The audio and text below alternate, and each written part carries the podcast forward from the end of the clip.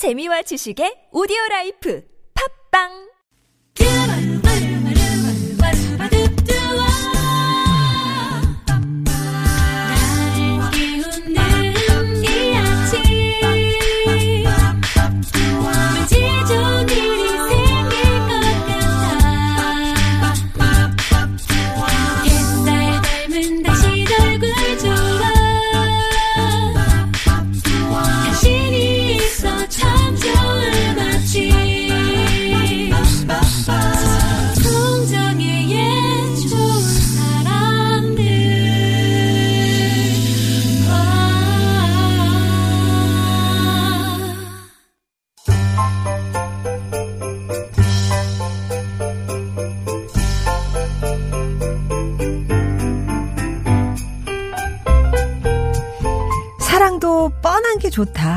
남들처럼 만나서 좋아하고 때 되면 작은 이벤트를 준비하고 웃어주고 화해하고 사랑은 열정보다 인내력이 더 필요하다는 걸 참 뒤늦게 알았다. 배성아 작가의 사랑하지 않으면 알 수 없는 것들 속의 문장입니다. 맞아요. 뭐 특별하고 대단한 것도 좋지만 오늘 같은 날은 소소하고 평범하게 사랑하는 가족이나 연인과 모여서 함께 하는 것만으로도 특별해지는 날이죠. 또 조금은 빤해 보여도 평소 마음에 두고 있던 진심을 고백한다면 그보다 소중한 선물도 없을 것 같은데요. 그래서 준비했습니다. 여러분의 크리스마스가 조금이라도 더 반짝거리길 바라면서 송정혜의 좋은 사람들에 도착한 크리스마스 카드 소개해 드릴게요.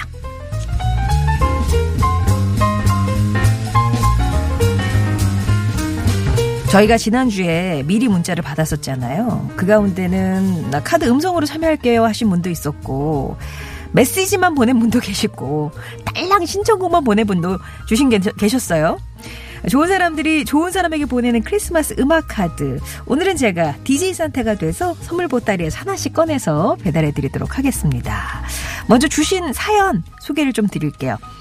이용호님, 크리스마스 그리고 연말을 앞두고 새로운 도전을 위해 퇴사하게 됐습니다. 그동안 친구 혹은 동생들처럼 도와준 직원들 너무 고맙고 사랑합니다. 비록 몸은 회사에서 떠나지만 계속 좋은 인연 이어나가길 바랍니다. 하셨고요. 8618번님, 안녕하세요. 저는 독산동에 사는 흔한 30대 여성입니다. 지금 회사에서 이 방송 들으며 일하고 계실 아빠를 위해서 문자 보내요.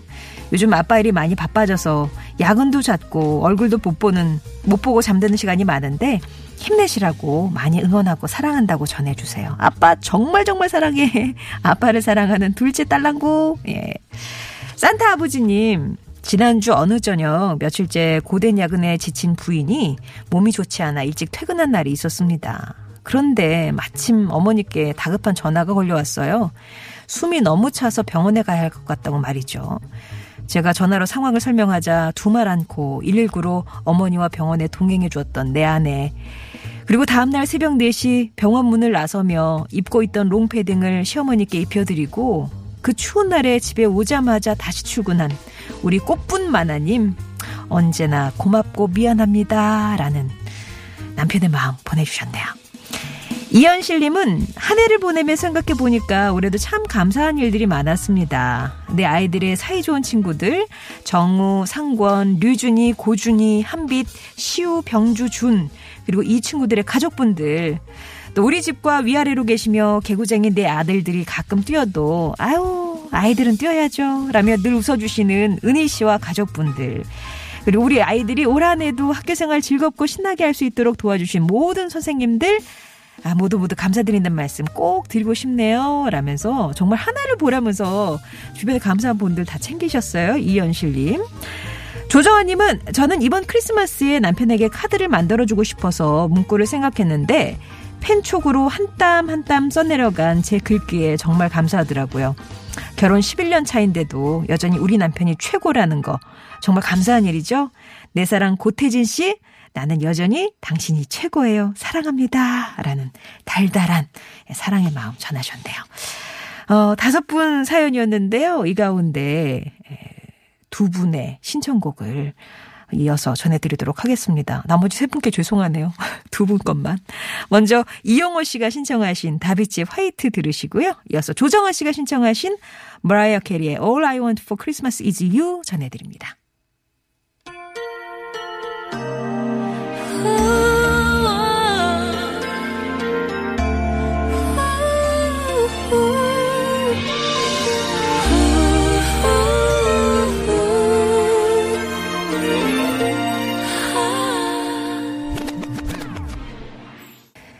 신청해 주신 카드 예, 전달해 드리고 있습니다. 이용원 씨가 신청하셨던 다비치 화이트, 조정아 씨가 신청하셨던 머라이어 캐리의 All I Want for Christmas is You 들으셨고요.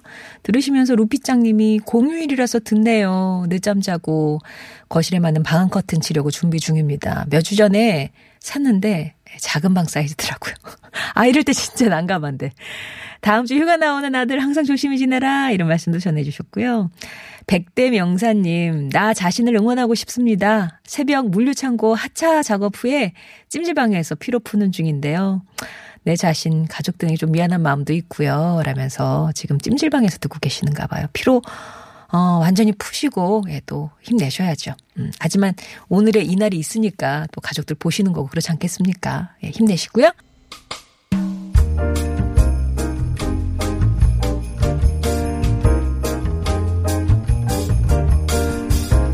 좋은 사람들이 좋은 사람에게 보내는 음악 카드.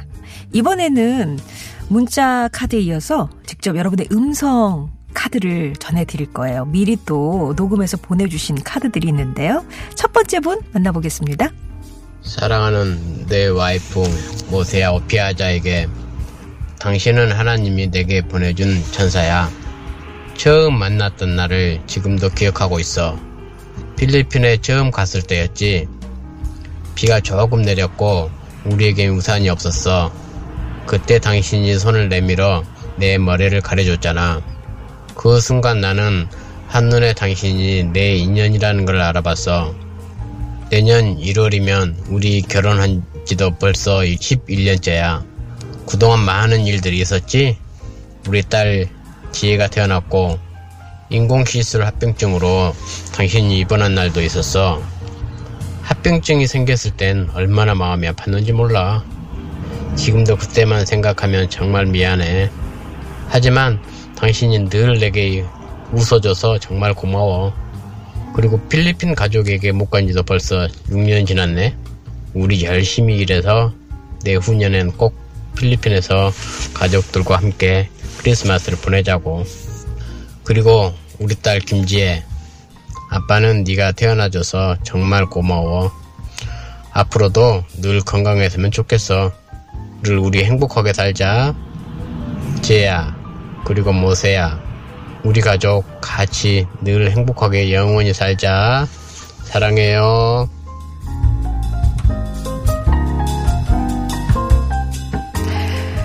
오늘 첫 번째 음성 카드는 김성필 씨가 아내 모세야 오피 아저씨 또 딸 따님 김지혜 양에게 보내는 편지였습니다. 아우 두 분의 만남이 무슨 영화 클래식 같아요. 비가 막 내리는 날 아내분이 비 이렇게 손으로 우산을 만들어 주신 거잖아요. 어, 이 여자야 이런 느낌으로 11년간 잘 지내고 계시는데 아내분 고향이 필리핀이시군요. 근데 친정에 못 간 지 벌써 6년째다 얘기하시면서 오늘 같은 크리스마스나 명절이 되면 가족들이 보고 싶다고 얘기하면서도 시댁 식구들 앞에서 늘 웃어주는 아내분께 너무 고맙다고 하셨어요. 내후년 크리스마스쯤이면 친정에 방문할 계획이라고 하시는데 언제나 아내분 생각하는 성필 씨의 마음이 모세아 씨에게도 충분히 전해졌겠죠? 아내분과 함께 다녀오실 수 있는 스파 이용권 선물로 보내드리면서 신청하셨던 YB의 나는 나비 전해드립니다. 내 모습이 보이지 않아. 앞길도 보이지 않아. 나는 아주 작은 애벌레. 쌀이 터져 허물벗어.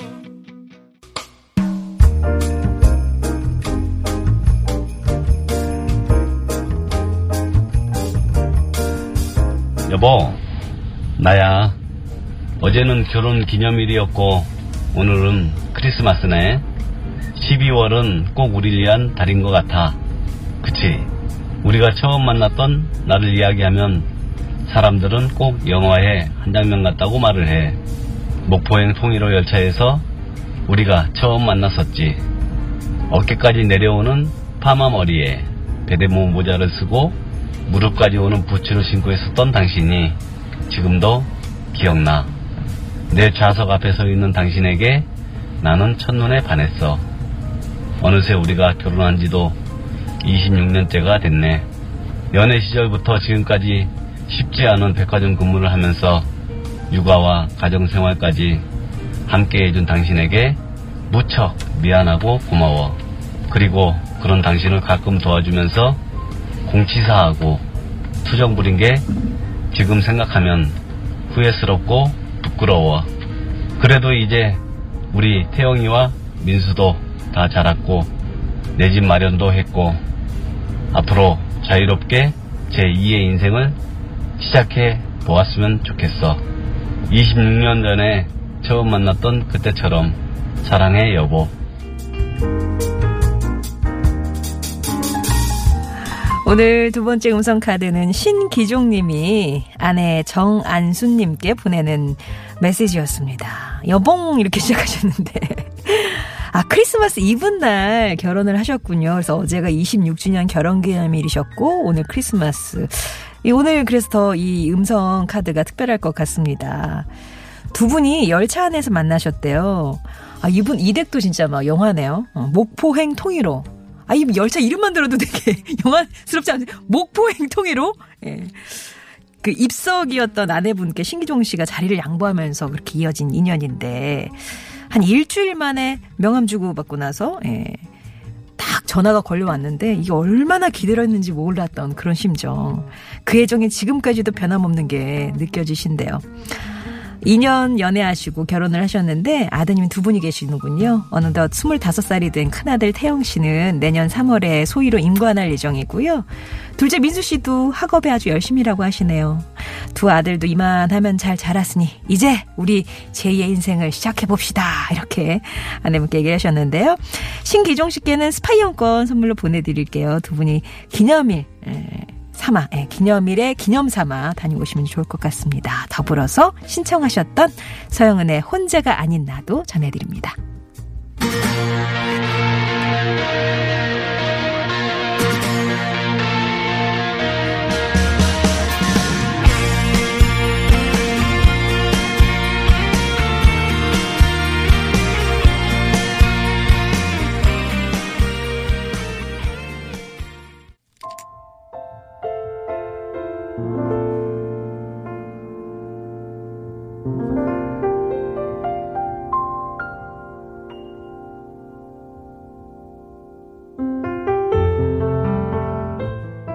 사랑하는 딸 은비야, 엄마야. 깜짝 놀랬지? 매일 아침 함께 듣는 라디오에서 엄마가 우리 은비를 사랑한다고 말해주고 싶어서 이렇게 음성 메시지를 신청했다? 어렸을 때부터 우리 은비는 뭐든지 알아서 척척 잘해냈잖아. 어린 나이에 어른이 되어가는 줄도 모르고 엄마는 은비가 맞으니까 이렇게 의지해도 괜찮을 거라고 생각했던 것 같아. 그래서 엄마에겐 은비가 늘 너무 고마운 딸이었지. 근데 은비는 오해할 수도 있었을 것 같아. 엄마가 마음과는 다르게 표현을 정말 못하잖아. 가끔은 성질도 내면서 다정하질 못했잖아. 그래도 넌 엄마가 필요하다는 건 뭐든지 다 해주고 집안일은 물론이고 동생과 아빠까지 챙겼잖아. 엄마가 표현은 좀 못하지만 엄마의 진심은 이래. 세상 그 누구보다 내 딸 은비를 사랑해. 너는 엄마 옆에서 없어서는 안 되는 딸이야. 엄마는 다른 건 다 안 바래. 우리 딸이 지금처럼 이대로 행복하게 살았으면 좋겠어. 그리고 언제나 고마워. 내 딸. 사랑해.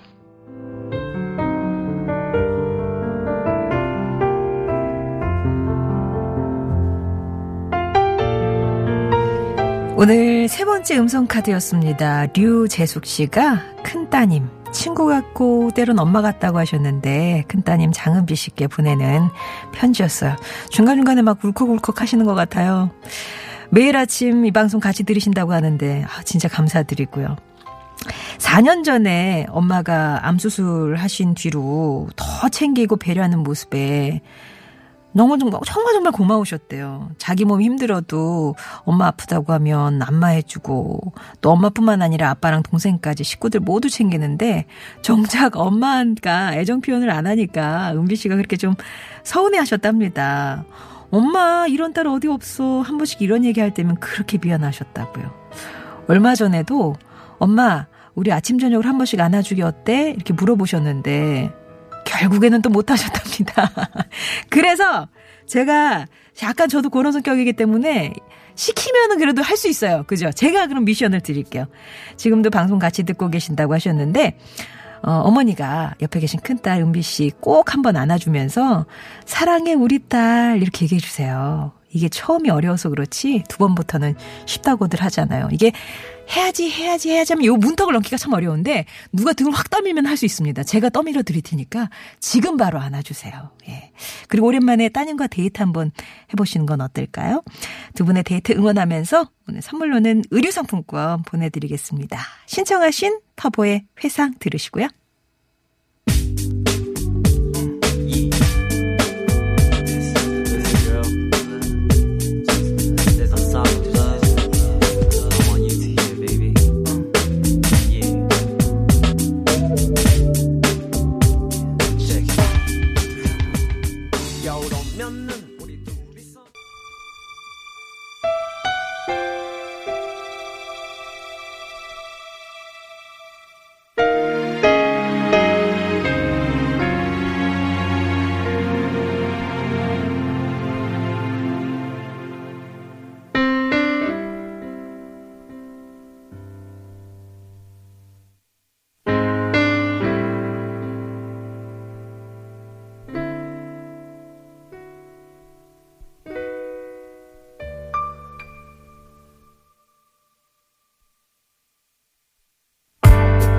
언젠가 마주할 너에게 해주고 싶은 말이 있어 나의 서른 내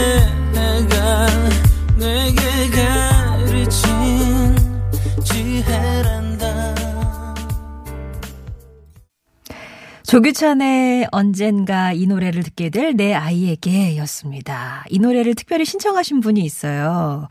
문자 카드와 함께 8538번님 아빠신 것 같은데 아드님에게 이런 글을 쓰셨어요. 소중한 나의 아들 이후민 늦은 나이에 사랑하는 엄마를 만나 우리 후민이 처음 만났을 때의 감동이 아직도 생생하단다. 12월 10일 세상으로 나온 날 엄마 아빠의 행복도 잠시 바로 신생아 집중치료센터로 가게 됐고 또 의사 선생님께 상황을 전달받았을 때는 너무나 가슴이 아파서 힘들었지만 힘을 내는 우리 후민이 보면서 엄마 아빠도 많은 용기를 얻었어. 이후에 건강하게 잘 자라줘서 이제 다섯 살이 됐네. 너무 고맙고 부족한 아빠지만 항상 후민이에 대해 배우고 노력하는 아빠가 될게. 엄마 아빠 모두 후민이를 너무 많이 사랑해. 둘째 임신에 몸이 무거운데도 장기 출장 중인 남편 목까지 혼자 집안일 다 하고 있는 은비 씨 너무 고맙고 사랑합니다. 라고 아내분께도 이렇게 메시지 남기셨습니다. 아, 후민이가 지금은 다섯 살밖에 안 돼서 이 노래, 이 아빠의 사연, 아, 이렇게 소화는 못하겠지만, 예, 언젠가 이 노래를 듣게 될 내 아이에게 노래 제목처럼 몇 년 후에 또 이거 음성 녹음하셔가지고 보내, 이렇게 들려주시면 아이가 참 좋아할 것 같아요. 그죠? 이 밖에 정창권님 사랑하는 제 아내의 54번째 생일입니다. 사랑하는 당신 생일 축하해 라고 보내주셨고요. 8454번님은 사랑하는 내 아내 먼 곳에서 나 하나 믿고 다가와 천사를 둘이나 선물하고 우리 가족 행복하게 만들어줘서 너무 고마워 라면서 또 얘기 주셨어요. 그리고 0843번님은 엄마 나 참 밝고 씩씩한 딸이었는데 시댁과의 갈등, 남편의 암수술, 친구들의 배신 등으로 디스크에 우울증까지 겪으면 힘들어할 때 내 옆에선 오직 엄마만이 나만큼 아파하며 나한테 힘내라, 포기하지 마라 얘기해 주신 걸 봤어요. 뒤돌아보니까 대가족 속 큰 며느리로 온갖 꾸준일 하며 사는 엄마가 싫어서 난 저렇게 안 살 거야 되뇌였는데 미안해요 엄마. 엄마의 마음을 이제 이해하게 됐네요. 이제서야 엄마 딸로 태어나 잘 키워줘서 고맙다는 말 전하고 싶습니다. 사랑해요 엄마 라는 메시지 어머님께 전하셨어요. 어머님도 다시 들으시면 좋으실 텐데 그죠? 예. 어, 오늘 어, 미리 받았던 카드 전해드렸는데요. 그래도 이렇게 들으시면서 짬짬이 방송 중에 참여해주셨 던 분들 가운데 몇 분 뽑아봤습니다. 0984번님, 9414번님, 0955번님, 달려라 모하니님, 0006번님께 모바일 쿠폰 선물로 보내드릴게요.